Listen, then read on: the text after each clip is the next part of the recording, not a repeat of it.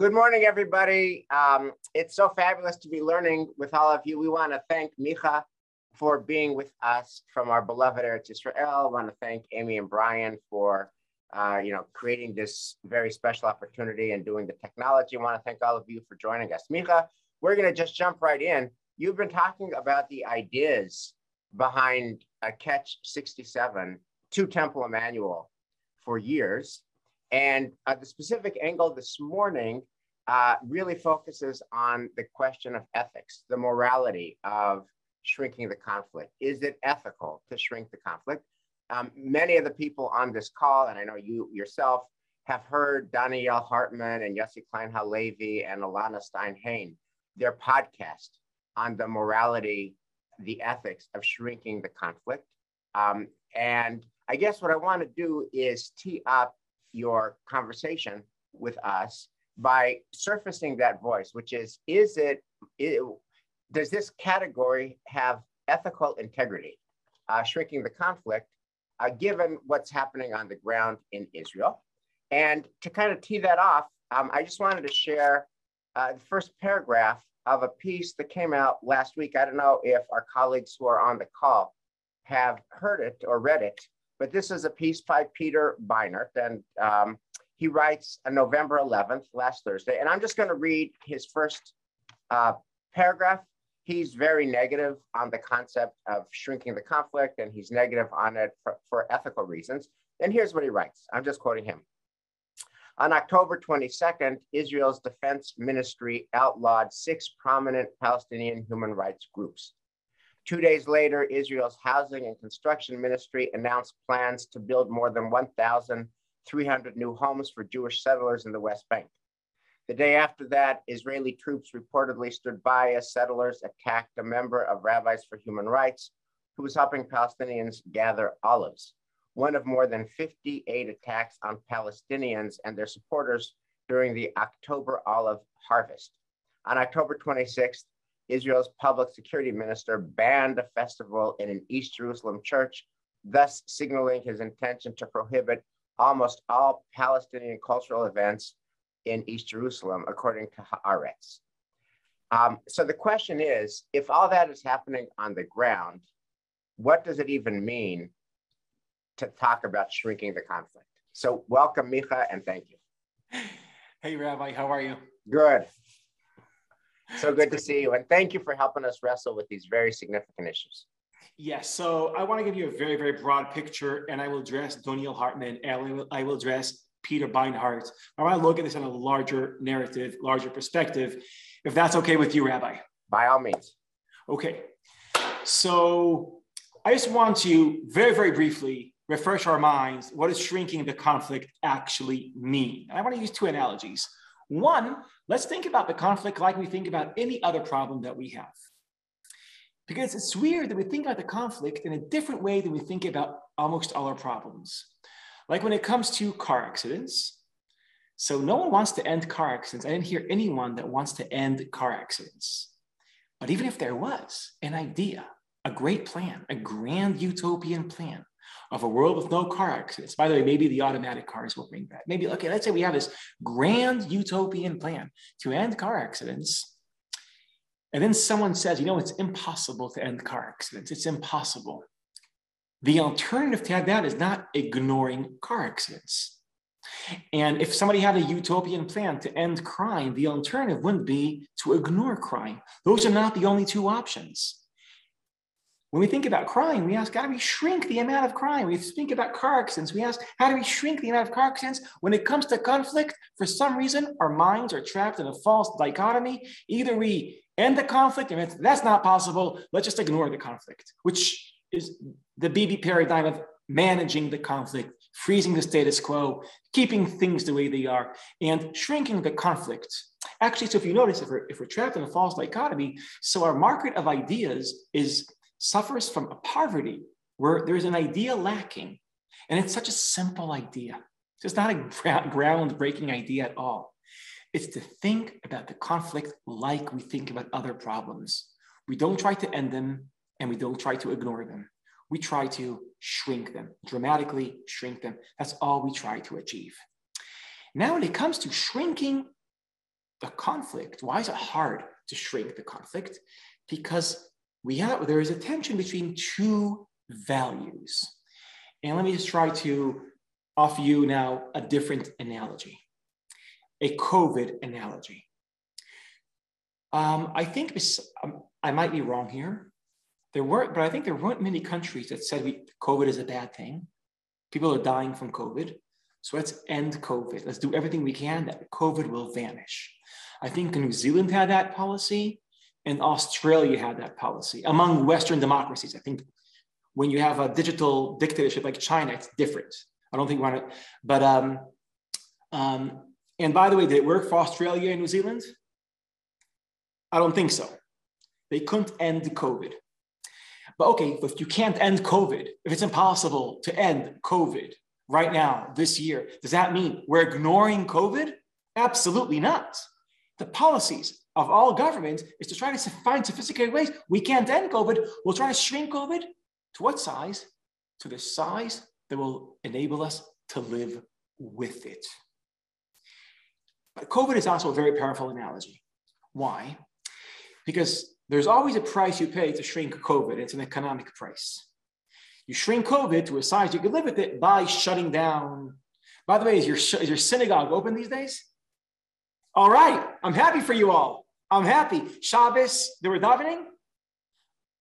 I'm so happy for you all. Great. So, so, um, so the easiest way to, to, to shrink COVID is to shrink the economy, right? Is to sabotage the economy. So Israel, the first three waves of COVID, it was so Netanyahu said, okay, let's shut everything down, and you're in lockdown, and the economy suffers severely from that policy. Um, now the big question, by the way, Israel in the fourth wave of COVID, the Delta wave, the policy was the following: How can we shrink COVID without damaging economy? What's the maneuver that enables us to shrink COVID without damaging the economy? This is a guiding analogy, which I find enlightening. Let's bring us to the conflict. We can't end the conflict. Does that mean we're ignoring it? No. We have to shrink it to a size that we can live with it. Um, but here's a problem. Now, I want to now, when we speak now on practical terms, the conflict is made out of two problems: security and occupation. When I say occupation, I mean a military regime controlling civilian population. I don't mean occupation of land, I mean occupation of people. Now, here's the problem. Just like in COVID, we think we're trapped in a zero-sum game, that the only way to fight the, um, uh, the COVID is to damage economy, or you want to protect the economy, and then COVID goes wild. Like those are two options. So we're living in a false way of thinking many times that the only way to protect Israelis is to over-control Palestinians right? You achieve security for Israelis by occupation of Palestinians. But we can, even if we can't end occupation and keep levels of security up, we can shrink occupation and keep levels of security up. So here's the me- so it's not a plan to shrink the conflict; it's a maneuver. Just like when it comes to COVID, we have to be very smart and sophisticated and shrink COVID without damaging economy. When it comes to the conflict, can we shrink occupation without damaging security? So that's the goal of a maneuver to shrink the conflict. Shrink the amount that Israel controls the Palestinians without increasing the amount that Palestinians can threaten Israelis. So it's a perfect COVID analogy. And that's why I think post-COVID, our mind is trained to think in a way and, you know, COVID trains our mind to know two things. Some problems you can't end, but you can't, but that doesn't mean you ignore them. And two, shrinking a problem, how do you do that without creating another problem? In COVID, it's health versus, versus economy. When it comes to the conflicts, occupation versus security. Okay, so that's my guiding analogy. Now, let's take this to, I want to start with Donniel Hartman's critique of this. Donniel Hartman's critique is that if Israel does real steps to shrink the amount that Israel controls the Palestinians without increasing the amount that Palestinians can threaten Israelis, a move like that will make Israelis feel comfortable and as a result, morally indifferent to the suffering that's being caused by the conflict. Right? That's Donniel Hartman's problem. Like shrinking the conflict means shrinking our awareness of the conflict. We will just, we'll shrink the conflict, then we'll shrink the amount that we care about the conflict. So, okay, that's Donniel Hartman's. I want to start with that. And then later on, then I'll move to the hard, tougher critique of Peter Beinart. Okay, Rabbi? Okay. So let's start with, um, with, with the question is, to strengthen the conflict, is a technique for Israelis. And by the way, Peter Beinart said the same. We do that and then we feel comfortable with ourselves and we won't be struggling ethically with the conflict. Well, here's something that Peter, here's something that we have to understand. Shrinking the conflict won't make Israelis indifferent towards the conflict. You know why? Israelis are indifferent towards the conflict. We already are. Now, the biography of Israeli indifference towards a conflict has many parts, many stories. Shrinking the conflict is not going to make us indifferent. It's going to awaken us from our indifference. Let me try to explain this point. It's the other way around. Let me try to explain this point. Israelis are indifferent towards the conflict for a few reasons. Here's one of them they're paralyzed. You see, I want to quote Moshe Halbertal. Had a great observation. He said, for many years, for many years, like in the 70s, 80s, 90s, and the beginning of the, of the 21st century, you meet an Israeli and you ask him or her, hey, why don't you guys have a constitution? Like Israel doesn't have a constitution. The answer would be, you're right, we should work on that. First, we'll end the conflict, then we'll take care of constitution. You ask Israelis, hey, why are the gaps between the wealthy and the unhealthy so you're right, let's take care of that. You know when we'll take care of that? The day after we solve the conflict. Hey, why do Orthodox rabbis control Judaism in Israel? Oh, that's terrible. We should take care of that. Oh, why don't Haredi, why don't ultra Orthodox go to the military? Oh, you're right. You know what? Oh, we'll take care of that after we solve the conflict. And as a result, the conflict was holding all our problems as hostages. That was the main thing. The conflict hijacked our political attention and our political imagination. Something very big happens around, I think, the, the moment is 2009, 2010, 2011. Remember the summer of 2011? Summer of 2011, hundreds of thousands of Israelis go to the streets, live in tents, and they start yelling and shouting that people want social justice. Ha'am, rot, doresh, we want social justice. Remember those protests? Very powerful protests. Those are protests that we didn't see in Israel for decades because the conflict was channeling towards it all of our political passion. When there were big protests where they were about against the disengagement from Gaza or for disengagement from Gaza, against Oslo or for Oslo, against P, against evacuation of, of settlements or pro peace. Like the conflict generated political passion. And then suddenly people care about the price of cottage cheese. and by the way, prices, eh, you know, and, and prices of real estate, like those become bigger issues. Now there's irony here. And here's the irony. We always thought We'll address those problems once we solve the conflict. But really started caring about those problems, not when we solved the conflict, but when we started ignoring the conflict. Israelis became indifferent and they became indifferent. I have, by the way, a podcast in Hebrew where I try to describe how we became indifferent. But just in a nutshell, after the second intifada, after the hopes for peace collapsed, most Israelis, this is how they feel. If we stay in the West Bank, we're risking our future. We're risking our national majority. If we leave the West Bank, we're risking our future. We're risking our national security. So if I'll be blunt, we're screwed if we stay in the West Bank. We're screwed if we leave the West Bank. What do we do? Why is cottage cheese so expensive? Why don't ultra Orthodox go to the military? What? Yeah. So we changed, like, because we became so, because the conflict became so, because of the catch, the catch 67, right? There's a problem. The only solution for the problem increases the problem. Because of the catch, we became paralyzed. Because we became paralyzed, we became indifferent. Shrinking the conflict is an attempt to address all the Israelis that stopped caring. And say that you stopped caring because you feel there's nothing we can do So if we ignore the problem, maybe the problem will somehow ignore us. you know how little kids are when you close your eyes, maybe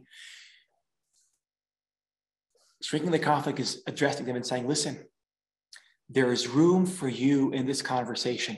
There is language for you to use. There is, there is to come back into this conversation. I'm not talking right wingers that say um, staying in the West Bank is utopia, leaving it is catastrophe. We don't need new language for them. They're in the conversation. Hardcore left wingers that say that leaving the West Bank is not dangerous at all, it's just a paranoia of right wingers. We don't need language to bring them in this conversation. They're already there. The paralyzed Israelis, the confused Israelis that responded to their own confusion by developing indifference they're the ones we need back. And the alchemy is the following move, Rabbi, is transforming their confusion into pragmatism. Right now, their confusion turned into indifference. We need to confuse, to transform their confusion into pragmatism. Let's start speaking about this. Okay, we're not going to end the conflict. It's not going to happen. Let's shrink it. What are the steps? Let's argue about the steps. What are the kind of moves that will increase Palestinian self governance without decreasing Israeli security? What are the moves? If Palestinians are now enjoying 30 points of self governance, can we go them, take them up to 60 to 70? And Israeli security stay in the level of 80? Can we do that? Now, I feel, and I feel Israelis that hear and learn and think of shrinking the conflict, that brings the confused Israelis back into the conversation. It turns their confusion into pragmatism instead of indifference. So here's my answer to Donniel Hartman I love the podcast. I really love the podcast. I thought it was a great conversation between him and Yossi Klein Halevi. Shrinking the conflict cannot shrink our indifference. It can't. It can't. We're so freaking indifferent already. Whereby, yes, the question is, I think shrinking the conflict, one of the main, the purpose of shrinking the conflict is to crack the indifference, to say, come back into the conversation. There is room for you. There is room for new ideas.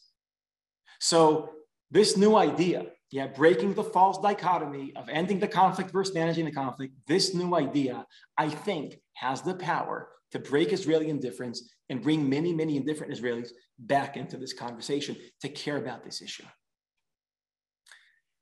Okay, so that was that was Donniel Hartman. Now I want to just go to the um, real, uh, the uh, more harsh, harsh ethical pathos of of uh, of Peter Beinart. Okay.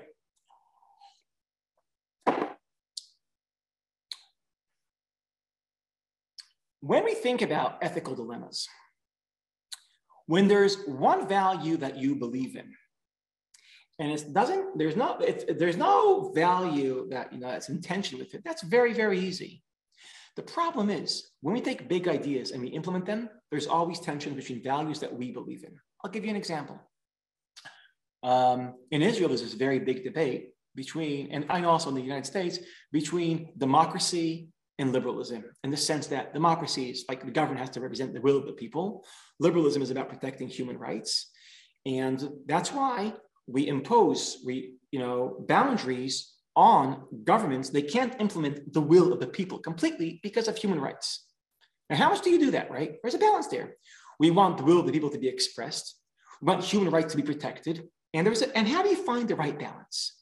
I'll move on to another dilemma. Um, we believe in liberty, we believe in equality. The problem is when the government intervenes to create more equality, there's less liberty.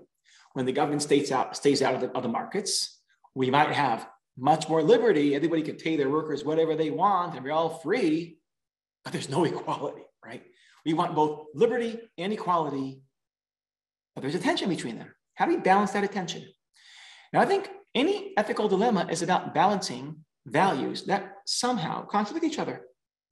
And we could go on and on. You know the famous Mishnah, maybe you know the, the famous Mishnah. There's a big question between a disagreement between Beit Shammai and Beit Hillel in Masechet Shabbat. And here's a question. Somebody go, here's a halachic question, okay? Someone goes to a wedding. And um, um, I'm thinking he bride and groom, right? So um, the groom asks, asks him, What do you think of the bride? And he takes a look at her and he knows her and he, he doesn't think she's for him. What is he supposed to say one minute before the chuppah? so here's what Beit Shammai says. He says the truth, whatever it is, as harsh as it is. And in Hebrew, it's extremely not politically correct. Like, if you feel like she's really, really not for him, you say it. You know why? Because you always have to say the truth. You know what Beit Hillel say? Bet says, you lie. You lie through your teeth. You tell him that she is the most amazing person you've ever known and ever seen in your life, and she's exactly for you, and she's your cosmic, your cosmic shidduch. How do you say shidduch? Your cosmic way, and that's it. That's what you do. Now, here's if we like try to take this disagreement between Beit and Beit Shammai. There's two values here: the value of shalom, shalom bayit. Bringing shalom bayit is an ancient Jewish value. Speaks about strengthening other people's relationship. It's something that Jews are supposed to be, care about. Saying the truth is a value. What happens between truth and shalom bayit and strengthening relationships are contradict each other. How do you balance that? Beit Hillel say you sacrifice the truth for peace. Beit Shammai say you sacrifice peace for the truth, but it's just like liberty and equality, the will of the people and human rights, truth and, and peace. They contradict each other. And I want to just bring this all back. And, and, how do you balance it? And I think any ethical conversation that doesn't ask how do we balance values, that we implement them, they contradict each other, is not a serious ethical, it's an infantile conversation. It's not a serious conversation. It's infant. I don't want to, sorry, I'm not calling anyone infantile. I'm not calling anyone infantile, okay? I'm just saying that in real life, when you implement a value, it might contradict a value that you believe in. And here's how it looks like here. Keeping Israelis safe. For some reason, this is wrapped up in language like security. Palestinian human rights, that's wrapped up of language of morality. I think that's false. They're both moral values, both of them. Risking Israelis is that ethical? Is that ethical? Yes. Let, let me just give you an example. Let's say being on time for a meeting, yes, is a value. And keeping my children safe is also a value. If I would tell you that I drove, um, I'm thinking in Hebrew, 100 miles an hour order not to be late, because I'm so ethical, because I want to be on time. I have the ethics of being on time. I think, Rabbi, you would say, Micha, you are unethical. Because in order to, to, I don't know, implement the value of being on time and having, I don't know, manners and not being Israeli and late all the time, yes, in order to protect that value, you risk your family. Obviously, that's not the right, I think it's a false moral judgment. Now, if it's true, if it's true, the withdrawal from the West Bank would risk 5 million Israelis living in the Tel Aviv area. Is that a ethical choice or an unethical choice? Well, here's the thing: staying in the West Bank is unethical because it means having a military regime controlling civilian population. Leaving the West Bank is unethical because it means we're risking Israeli population. What do you do? By the way, no one yet figured out the way out of the conflict between liberty and equality when it comes to the capitalism socialism dilemma, right? No one figured out what's the right formula of not of lying versus keeping a couple happy. Like we didn't figure that out yet, but we understand that we have to somehow. But so here's my only formula.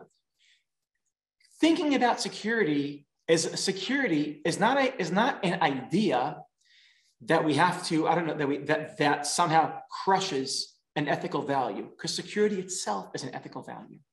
Not controlling the Palestinians is an ethical value. And it's a very messy world. And we can't have 100% security for us and 0%. I think we can't have 100% security for us and 0% of control over them. But here's the thing what if it's possible? I'm saying hypothetically, if the amount of just let's use numbers just so we can imagine this. If the amount of security that Israelis are enjoying today are a level of 80, and the amount of, of um, when I say occupation, I mean military regime controlling civilian population, the amount of occupation that Palestinians are suffering from let's say, is 80. If there's a way to shrink the amount of occupation from 80 to 20, and security staying set 80, isn't that the most ethical thing we can do? Isn't that? Or do we think we can live in a world where there's where we see security as a non-ethical criteria? Or it's an ethical criteria, ethical value, balancing this value. This is why this is the, the security conversation is not doesn't challenge the ethical conversation, it has to be a part of the ethical conversation. Finally, finally, I want to take this one step forward.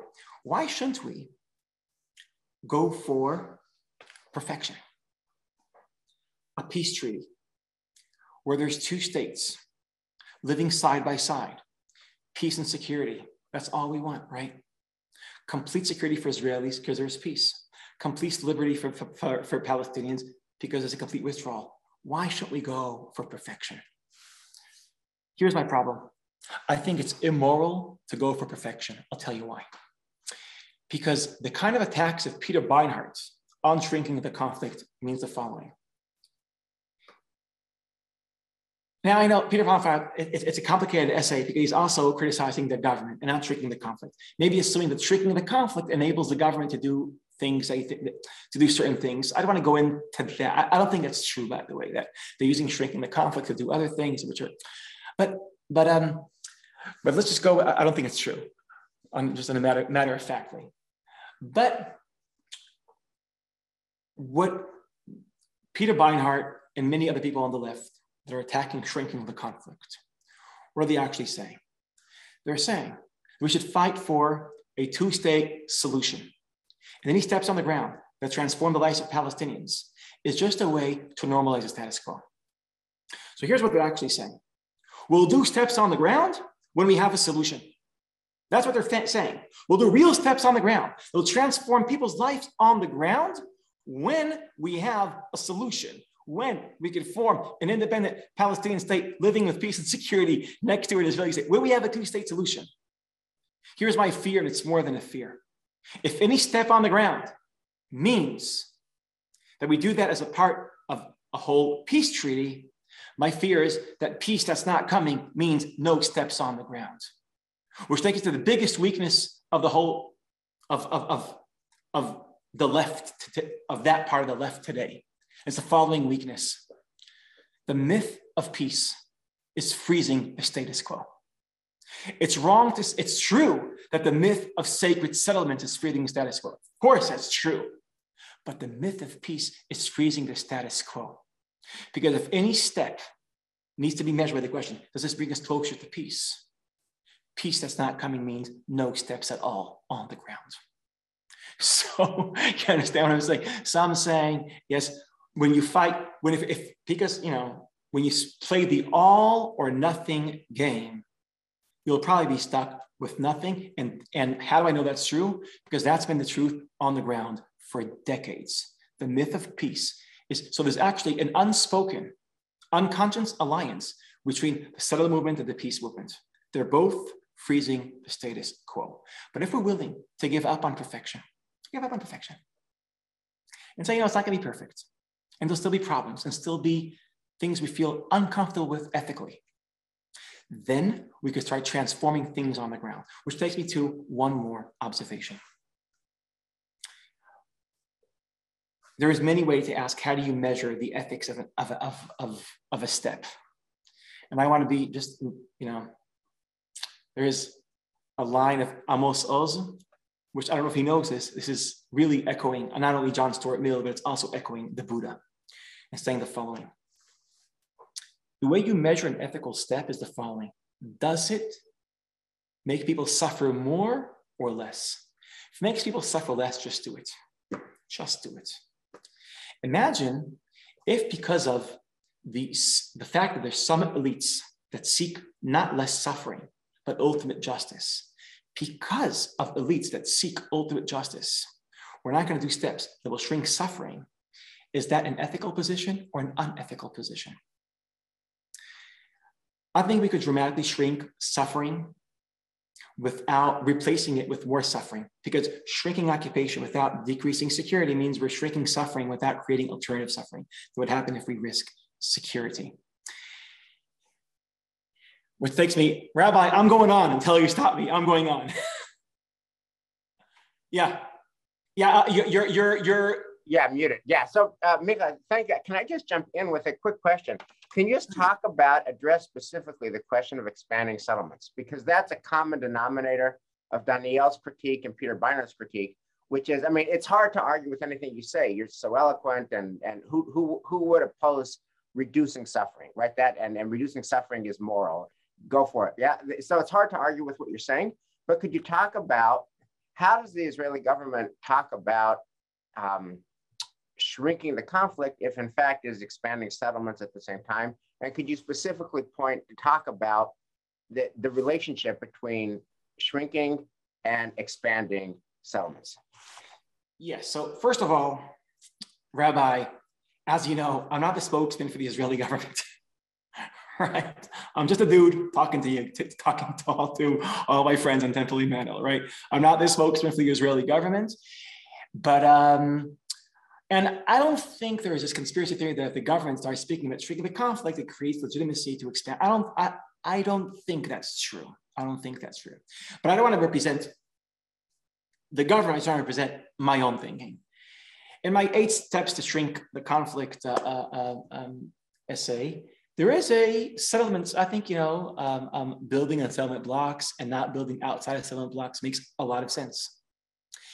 But the reason why it makes a lot of sense, by the way, I don't think the land is not ours. It's not, there's no like ethical claim here that we won't build settlements because the land is not ours. No, it's because the more you build outside of the blocks, the more it interferes in our ability to increase Palestinian self-governance. So I'll just be, you know, just quantify it. If we want to create, if we want to do three main moves, connect the Palestinians to themselves, connect that ecosystem to the world. So you have complete freedom of movement. If we could do that tomorrow morning, let's just do it. Let's not wait for peace. Let's not wait for two states. Let's just do it. If we could expand their zone so they could do their own planning and zoning, that would be amazing. That would shrink the lived experience of occupation, increase the amount of self governance, and not decrease Israeli security. Let's just do it. More settlements blocks our ability to do that. That's all. That's why. That's why. That's why I offer. I don't think this government is going to go for that. I don't think this government can politically survive by doing that. But this is not the Micha Goodman government, right? I don't think it could survive by doing that. Um, um, you know what? I have no idea what their what their settlement policy is going to be, but I think I, I also would Micha Goodman. I wouldn't declare freezing settlements outside the blocks. I would just turn the volume down, less building outside the blocks, more building inside the blocks, and then not focus on what we build in the, in the for the settlements and focus for how we connect the Palestinians. I think the language needs to be about connection more connection, more movement, less conflict. Okay, Rabbi? Um, I want to just to take this in one step wider. I'm, I'm not wearing, oh, there's, let me just check. Okay, we're good with time, right, Rabbi? We're good with time. I want to take this, I want to offer two more thoughts. One, just out of respect for Temple Emmanuel, I want to and to you, Rabbi, I want to think about this theologically. Theologically. I want us to locate, to, to, to think about an Israeli problem and to think about theologically. If we think about Israel in the next decade or two, Israel has not one challenge, but three challenges that literally our future of the Jewish Israel as a Jewish democracy is dependent on. One, um, in the ideal world, not controlling the Palestinians anymore. Two, which means higher levels of separation between Israel and the Palestinians. The Palestinians govern themselves, Israel doesn't govern them. Govern them. So uh, I'm using the word separation. I know for Americans it has bad association. I mean, not controlling their lives, meaning we separate ourselves from them. Second challenge integration of Israeli Arabs into Israeli society. Challenge number three integration of Haredi Jews into Israeli society. Okay, so we have one challenge of separation and two challenges of integration. And we need to succeed in all three. Like a perfect Israel is an Israel where Israel doesn't control the Palestinians on the one hand, we have separation from the Palestinians and integration of Israeli Arabs into Israel and Haredim into Israel. That would be a perfect Israel. Is that possible? No. I'll tell you why. Because every one of them suffers from a catch. The catch of separation is like this. We can't separate yourself from Palestinians without being threatened by those Palestinians. That's my view. I wrote about this. I want, and you all heard me speaking about this, and I can go. But you could have almost complete separation without risking Israelis, right?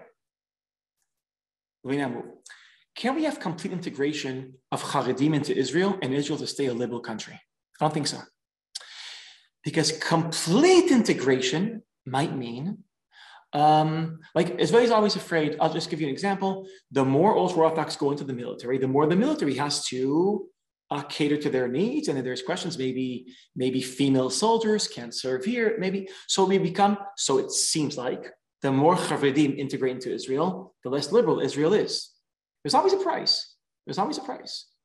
Let's think about the Arabs. Complete integration of, of Arabs into Israel, which would mean, by the way, that they feel Israel is theirs just like it's the Jews. So, Rabbi, does that mean we're changing Hatikva? You know, in Hatikva, what does it say? Nefesh, Yehudi homia.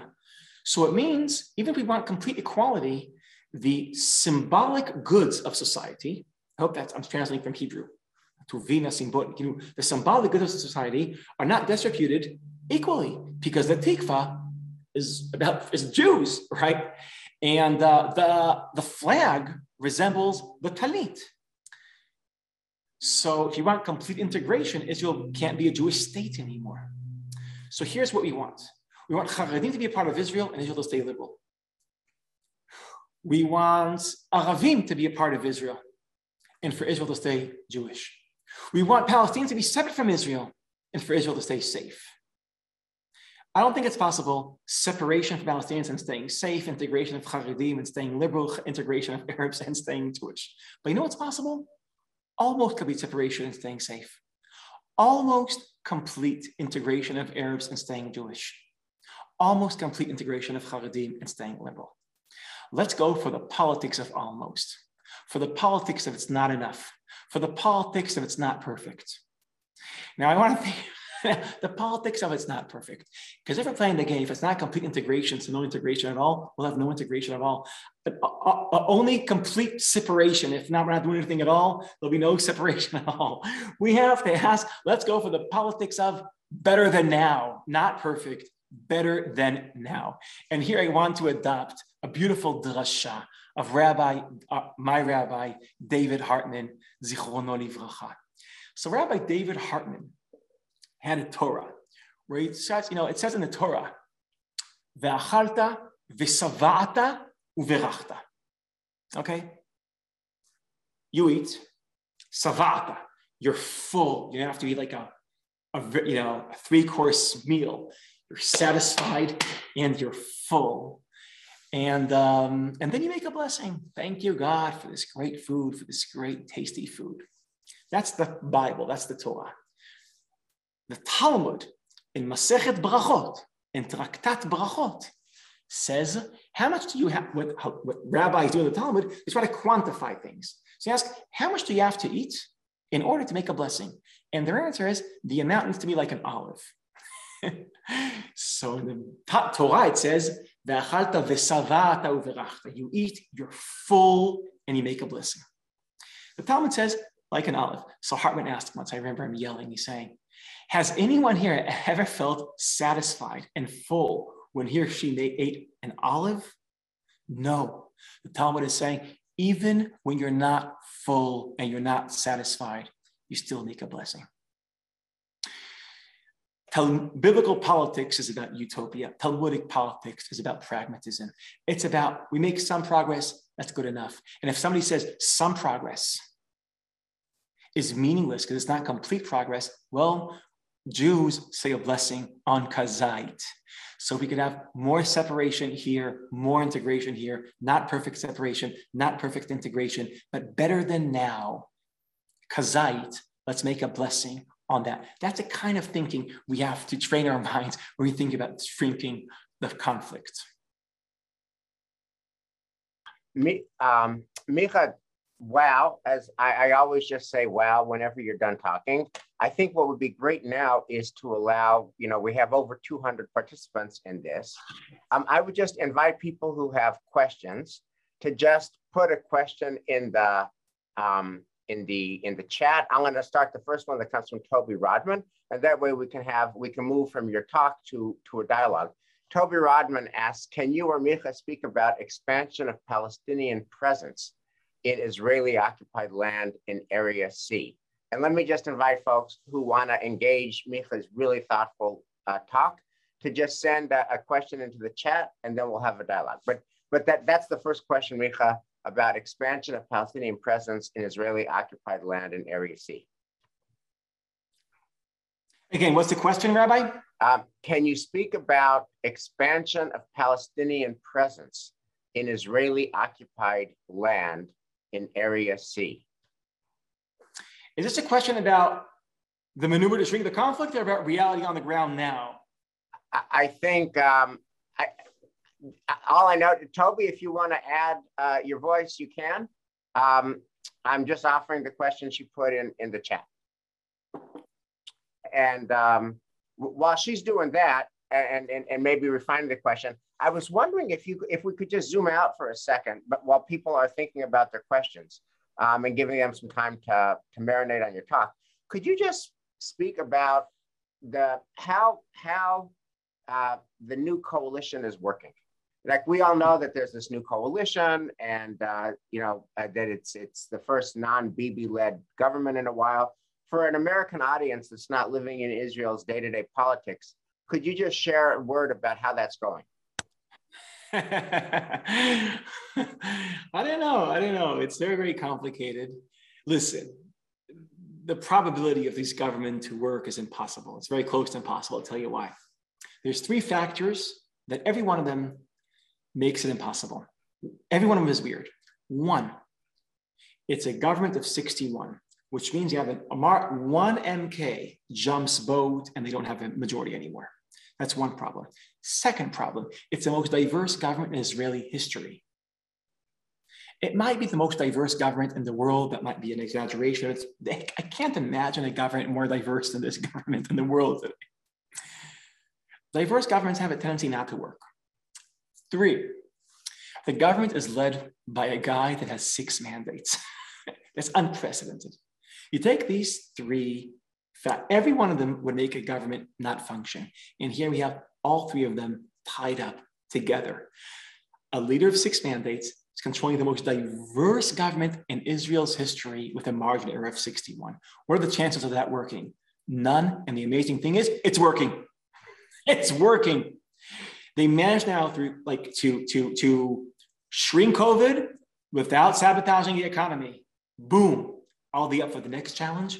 Shrink occupation without sabotaging security. I don't know, but I love. I hope they like. I hope this is an interesting analogy. Mm-hmm. Two, they managed to pass a budget. And there's all these reforms they want to lead. And so we have here an improbable government Impro- uh, it seems like impossible theoretically for this government to get stuff done. And this government seems like it's going to actually get stuff done. So it's very, very interesting. I'm not, I want to overpromise. I'm not the representative of this government, but I think it's an improbable government that's managing to do stuff. So, so, and, and the big question is, Rabbi, can I give a longer answer to your question or, please, should we ask? Please, please. Yeah, or, yeah, you know what? Maybe I'll summarize in the, like, how much time do we have? We have we have another 25 minutes. Okay, I want to give you another spiel. Okay. Okay. If that's okay. Please. Okay.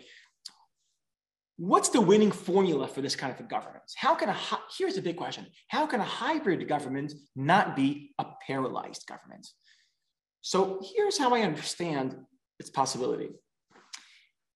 It has to be a halachic government. Let me explain. Let me just go into shrink the conflict because it's a great, uh, great opportunity to explain something, shrinking the conflict, which by the way, also the Peter Beinart's, when I'm attacked from the left and, and from mostly from the left on this issue, something misunderstood.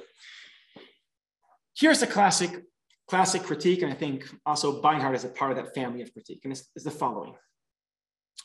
Um, we increased Palestinian self-governance, taking autonomous islands are not connected to each other, connecting them to themselves connecting them to the world, enable, enabling them to do planning and zoning, liberating their economy. So they have the, the freedom to move, the freedom to build, the freedom to prosper. Okay, it's not a real estate, but it's an autonomy, and they finally have what an Israeli journal called Giora Eiland calls masa kritit shel meshilut. It's a great line, critical mass of self-governance. Right now, the PA doesn't have that. The Palestinian Authority doesn't have that. After these three moves, I think they'll have that critical mass of self-governance. What does that do to us? So here's the thing. Some people say, well, if their amount of self-governance went up from 30 points to 70, we're one step away from a state. Let's just move from 70 to 100. So people on the left will say, let's do the shrinking the conflict move, increase Palestinian self-governance to 70, and then we're one step away from, from statehood. Great. But you know, some people believe in confederation with Jordan. And by the way, it's not a bad idea. That Jordan is like a confederation or federation of two states, right? There's the Hashemite kingdom on one side of the river and the West Bank, a different state. So you guys have 50 states, Jordan will have two states, Hashemite and Palestine. Okay. Well, you know what? Once this, they have a real, real autonomy that really governs itself. It's a building block that fits into that end game too. Yossi Beilin, remember Yossi Beilin? So he's an interesting, very interesting guy. He came up with a new idea, a confederation in Israel, where Israel is one country with two states. You know what? Once this autonomy is built, now it's not built yet, it's built. It fits into that end game too. You see, this autonomy, once we build it, bottom up, it's a building block that fits into multiple end games. And by the way, it also fits into a the Bibi Netanyahu endgame. Netanyahu spoke in his book, um, Makom Tachat Shemesh. In English, it was called A Place Among the Nations, I think. He has this vision, which is Begin's vision, of um, a prosperous Palestinian autonomy, and that's where it stops. So here's how it goes. This, once we have Palestinian political entity that enjoys critical mass of self-governance, it fits into many endgames. Do we have to disagree right now on the end game?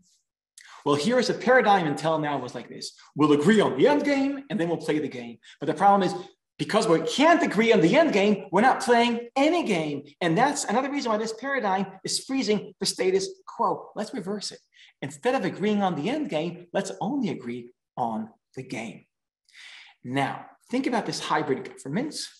If your name is Gidon Sa'ar, and you're like a hardcore old school Likudnik, yes, or Naftali Bennett, you say, we build this autonomy, it stops there.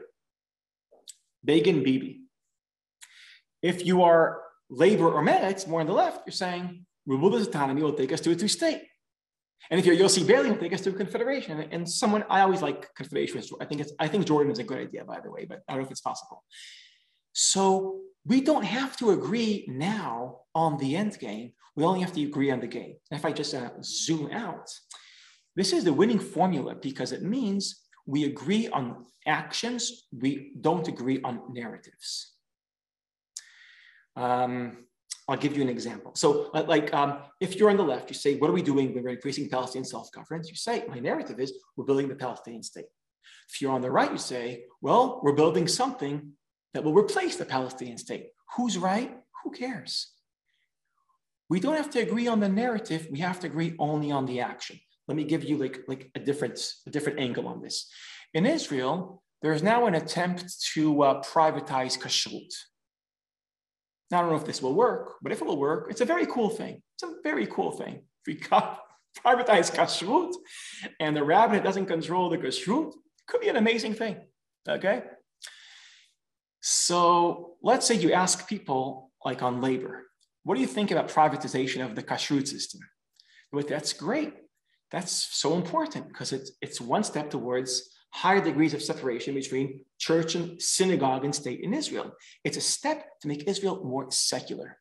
If you ask people on the like religious right that are for this, like Matan Kahana, maybe he'll say, this will make Israelis more religious because their allergic reaction to the rabbinate will, you know, calm down. And then they'll love Judaism more. And it'll probably, you know what? It also makes food is also probably even more kosher, not less kosher.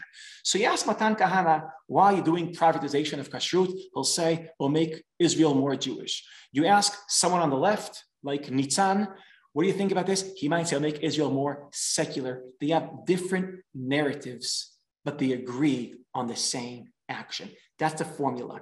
On shrinking the conflict, on religion and state, we have the we agree on actions, not on narratives. Let me just I'll try to explain why this is a powerful formula. First of all, I think it's the only formula that a hybrid government does not become a paralyzed government. Let's not agree on stories, only on actions. Pluralism of narratives, but but but, but agreement on actions. That's one. And two, think about the difference between the Catholic Church and our Jewish tradition. Think about the following. You're interviewing the Ari Kadosh, the great mystic from Tzfat in the 16th century, and Maimonides, the rational philosopher from the Middle Ages. They're both putting on their, you know, how do you say tefillin in English? You're, you're muted, Rabbi? Phylacteries. Phylacteries? Phylacteries. But do American Jews know the word? Tefillin is a word, right? They don't know tefillin or phylacteries. that was a critique. okay. So he put on the thing, okay, and he asked Ram, he asked the Ari Kadosh, what are you doing? He's saying, you know, in the divine world, there's this sphirot, there's like this divine energies. When I'm putting on the tefillin, I'm uniting the sphirot. That's what I'm doing. You tell the Ram, you know, the Ari just told me that when he puts on the tefillin, he's uniting like divine forces. What do you think about that? Rambam would have a rage attack. He would say, that narrative is false it's idol worshiping, it's irrational. I'm only rational. When I'm going to put on the tefillin, I'm um, practicing a certain therapy where I'm practicing self resistance or whatever it is. So one person thinks by putting on the tefillin, he's changing God. That's the Kabbalist. The rational is saying he's doing, he's changing himself. Who's right? What's the answer of Jewish tradition? Who cares? The only thing we care is what? What you do, not what you, the way you interpret what you do. Now, in the Catholic tradition, which as you know, Rabbi, I'm somehow connected to, in the Catholic tradition, narratives are all, there's a, there's a credo. There's a, there's a credo. You have to believe in a narrative. If you don't believe in the narrative, you're a heretic. So do we, are we doing Catholic politics or halachic politics? I'm for halachic politics, pluralism of narratives and agreement on actions. When it comes to kashrut, when it comes to the conflict, we can live in different narratives and agree on actions.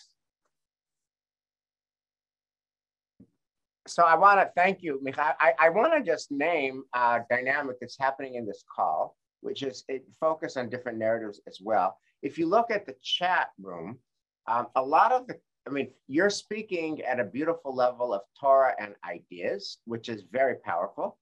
Um, and a lot of the questions are at a different narrative, which is facts on the ground. Um, so, uh, for example, I'll, I'll, just read you a couple of them, and I'm wondering if you could both address. So, the idea is how your the, the subject today is how your ideas about shrinking the conflict land on an audience of American Jews who dearly love Israel and who also dearly love the human rights of all of its citizens, right? And how do your really important ideas land on our audience? And what's interesting just to note is, um, you know, that a lot of the response of the people in the chat room is focused on what does this mean on the ground? So for example, I'll just read Ahava Rosenthal's and then Steve Geldes because they're of a piece. How can you give Palestinians autonomy to plan and zone when you are still allowing settlers to build outside current settlement blocks, just not encourage it. One could say that that is how we got to this point in the first place, quietly establishing more facts on the ground. Um, so again, it's kind of a, you know, you're talking about the Ari and the reasons for putting out to fill in a narrative, and then we're talking about uh, the, the, American audience here is thinking about facts on the ground. Let me just read Steve Geldes as well. Using your COVID analogy, open the economy imperfectly, accept risk of increased infection spread. Wouldn't an Israeli government need to accept some increased risk to Israeli security if it significantly shrinks control of Palestinians? Recall the extent of technological control over the occupation has over the Palestinian population. Some of this would erode with increased Palestinian autonomy. So I guess what I'm saying to you is that the, the questions are asking on the ground type questions. And if you could speak to, to the, uh, the merit of those questions and just in general, these different narratives. Yes. First of all, these are very important questions. And these are, this is the kind of conversation we should, we should have on the ground. And by the way, I love the question like, okay, we do take risks on, on, on, on we're willing to take some health risks to liberate the economy, right? We don't not locking everyone in their homes, and people are still and people are going to die because of because we're not willing to take to, to we want to open the economy. That's a great question. Yes, um, would I personally be willing to risk some level of security in order to have more Palestinian liberty? Yes, I would. How much? Not much. It's a question. It's a quantitative question, and it's an important conversation to have. It's an important conversation to have. Um, but um, I think, by the way, Wes, your question is very important because if shrinking the conflict, like from the top, as a just as a thought construct, generates questions about what's happening you know, bashetach, on the ground, that's the entire point. How can an idea unleash new awareness and new questions about what's happening on the ground? As I opened, Wes, the whole idea of shrinking the conflict is not to shrink our interest, it's to increase our interest. And it used to be the following. It used to be the following. Any idea you offer, any idea, People would say, does that end the conflict? No. So the idea is not interesting. The bar was so high that every idea was knocked off the table and then we're stuck with no ideas. Now the bar is low. We have to ask a different question. Now, does it end the conflict? Does it shrink it? Or let's put it differently, does it make things better than the way we, they are today? Are people going to suffer less than they are today? And the bar is so low that so many new ideas can come back in the table. And finally, we have a table and ideas and conversation. Micha, could you talk about one thing that, that hasn't been part of the conversation yet, and is not particularly in the chat room, but I, I'm curious about what is the reaction of Palestinians to your shrinking the conflict idea, and what does the reaction need to be for this thing to move forward? Okay, I don't want to. I just want to say there's two types of reactions. I, when I try to summarize all the types of reactions, there's two types. And I even said this to some Palestinians and they laughed. So I'm letting myself say this to you. There's Marxists and there are Zionists. Now, they all hate Zionism. This is just me using Zionism as a pattern of thinking. Karl, let's start with Marx. Karl Marx argued that, we sh- that capitalism is so corrupt and so filled with internal contradictions that capitalism is going to collapse. It's determined to collapse. It's not that we have to push it towards collapsing. It's going to collapse. There's no, that's how, that's where history is moving. And when the whole capitalist system collapses on its ruins, we'll have a revolution and complete equality, solidarity, and a beautiful utopian world. That's Marx. So Marx was against fixing capitalism. Like, like the question, should there be boundaries on uh, um, avodat yeladim, on um, children, child labor. Child labor. Marx would say, no boundaries. Um, should there be minimum wage? No minimum wage, because all those are social laws that are there to make capitalism more bearable. And because it fixes capitalism, it doesn't let capitalism collapse into its own um, um, lack of coherency. So don't fix capitalism. Like Karl Marx would vote for Margaret Thatcher and for Ronald Reagan and for Bibi Netanyahu. Anyone that says that doesn't, or even worse. Why? Because he believes that if capitalism is left alone and not fixed, it will collapse. So make things very bad, and only then they can be very good. As an analogy, many Palestinians are thinking like Marxists. Only if the occupation is horrible will it collapse. Fixing the occupation means internalizing the occupation. I think it's a very interesting idea. I find like this Marxist way of thinking, yes, any attempt to fix capital, so to fix capitalism blocks the collapse of capitalism, and therefore don't fix it, let it happen, and let it collapse. That was Marx, and that's many Palestinians are Marxists. Yeah, don't fix the occupation, it will collapse, and then we'll have, okay, that was, that's one way. A different way of thinking how we, a theory of change is a Zionist theory of change. By the way, I'm using not, these are not categories of Palestinians. It's just me trying to explain to you my understanding of Palestinians.